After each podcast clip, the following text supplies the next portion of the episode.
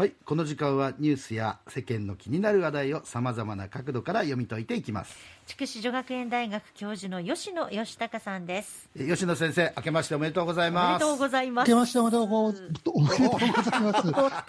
いきなり噛んじゃいましたけど、今年もよろしくお願いします。よろしくお願いいたします。先生はまだお酒飲んでるんじゃないでしょうかね。大丈夫？ちょっと寝不足が続いていてすみません。はい、新年はまず第一弾なんでしょうかね、今日は。はい、今日はやはりコロナ関連でやってみたいんですね。はい、で、今オミクロン株の感染というのが、広がっている最中なので、そんな空気でもないかもしれませんけれども、はい、今年は1回目なので、今これが1回目なので、コロナは今年収束するのかと、こんなテーマでお話をしたいと思います。はい、はい、コロナも3年目ですから、そろそろだろうという期待も高まっているような感じがしますね。で、焦点のオミクロン株なんですけれども、はい、今日の朝日新聞を見ますと、なんか感覚的にはデルタ株とは別の病気という、そういう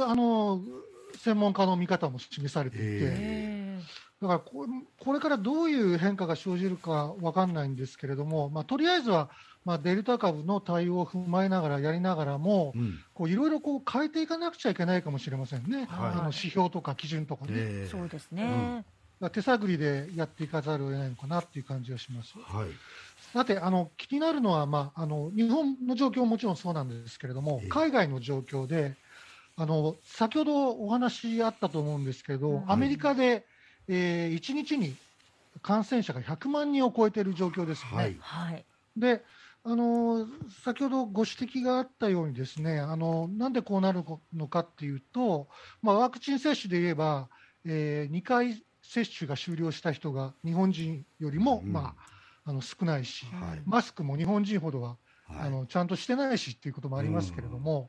それに加えてですね、アメリカって反ワクチンの動きが結構ありますよね。例えばテレビですけれども、FOX ニュースのコメンテーターとか司会者が、ワクチンって大丈夫なのとか、安全なのみたいな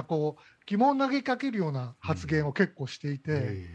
これテレビだけじゃなくって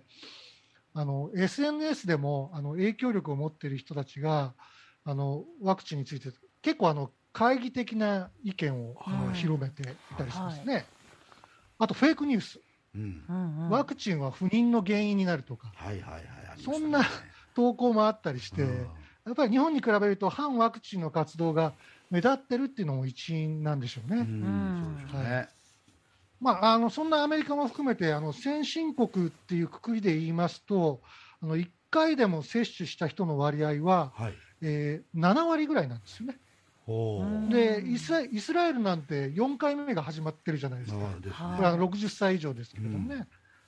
で一方で途上国なんですけれども、1回でも接種した人は、エチオピアでおよそ 8% まだで、ナイジェリアではまだ 5% 程度なんですよね。そうなんですね。だからいわゆるそうなんですよ。ワクチン格差の問題というのはずいぶん前から指摘されていたんですけれども、ここに来て解消されるっていうよりはむしろ広がるような感じになってるんですね。でこんな状況ですから、WHO 世界保健機関によりますと、このままでは世界の人口の 70% の接種が終わるのは再来年にずれ込むんじゃないかってことなんですね。再来年。だその状況を考えると、ちょっと今年中の収束は難しいのかなっていう感じもするんですけれども、でご存知のようにですね、ワクチン接種が遅れている国がありますと、またどこかで新しい変異株が現れて、でウイルスが新たな進化をする変化をする可能性があって、でまた世界に広がっていくと、でまた慌てて、対策を立てるという、いわばモグラ叩きみたいなことを続けなくちゃいけないわけですよね。じゃあどうすればいいのかということになるんですけれども、ここは結構複雑な問題があって、ワクチンが供給されればいいのかっていうと、そういうものでもなくって、はい、国によっては医療従事者がすごく少ないところ、まあ、アフリカとかね、ありますし、過疎地にはワクチンを届けにくい、まあ、そんな地理的な条件があるところもあるし、はいはい、あとそもそもワクチンに対する不信感が強いところもあるので、こうワクチンだけ供給すればいいっていう問題でもないんですよね。もう一つ大きなネックになっているのがワクチンの特許が免除されるかどうかっていういわゆる知的財産権の問題ですよね、知的財産権というとちょっとややこしいイメージがあるかもしれないんですけれども、まあ、平たく言いますとワクチンの特許を免除すると、ワクチンの価格が下がると、でワクチンの価格が下がると、まあ、途上国も買いやすくなる、すると、まあ、ワクチン格差も少しずつ解消されていくと、まあ、こういうことになるんですけれども、じゃあ特許を免除すればいいじゃないかとなるんですね、で実際、アメリカのバイデン政権は、免除に前向きな姿勢を一時見せたんですけれども、でもそれが進んでないんですよね。だからそれ一つにはですね、やっぱりドル箱なんですよね、ワクチンって。ファイザー社の昨年の売上高は4兆円を超えてるっていうことで、まあ、それは失いたくないっていうのが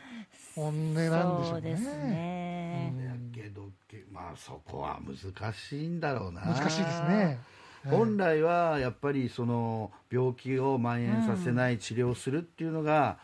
まあ、製薬会社の目的ではあるけども、一方で病気がなくなると、まあ、売れなくなるというこの何とも言えないジレンマ、ジレンマがあるんですよね。まあ、じゃあ日本はどうなのかっていうことになるんですけれども、まあ、岸田総理はオミクロン対策は国内対策に重点を移すっていうことを話していて、まあ、それはまずは国内っていうことになりますよね。まあ、それはそうですね。それはまあ国民感情としてもそうだろうなと思うんですけれども、まあ、一方で先月岸田総理は、アフリカ諸国とか、バングラデシュにワクチンの支援を表明してます。だから、まあ、そういう動きもあって、日本の世論もそれを支持してるんですよね。で、日本医療政策機構のアンケートによりますと、9割の人がワクチンを無償で供給することに関して賛成、あるいはどちらかというと賛成だということなので、途上国を支援しようという機運は日本でもこう高まってるんじゃないかなと思うんですよ。で、今日本で SDGs が注目されていて、企業も SDGs に取り組んでいるところがすごく増えてますよね。で、まあ、ご存知のように SDGs にはその、人や国の不平等をなくそうっていう目標もありますので、だったらワクチン格差もね、解消した方がいいのに決まっているわけですよ。でも、まあ、今こうやって日本国内のその感染が広がっている状況だから、どうしてもこう内向きな話題になっちゃうんですけれども、まあ、こういう時こそ SDGs への対応が本気かどうかというのは問われると思うんですよ。で、日本で感染が広がっているということは当然他の国でも広がっているわけですから、だから今このタイミングだからこそ日本が世界に対して何ができるのかっていうのをもうちょっと議論してもいいんじゃないかなと思っていて、で、冒頭のテーマなんですけれども、まあ、今年中にパンデミックが収束するのかどうかっていうと、まあ、結局自分たちがコロナ対策に取り組んでいるときにそういったとこ他国への眼差しがあるかどうかっていうのが一つポイントになるんじゃないかなというふうに僕は考えています。なるほど、そうですね。まあ、ついつい自分たちのことしか、ね、考えなくなりがちですけども、先生がおっしゃる通りね、まあ、これは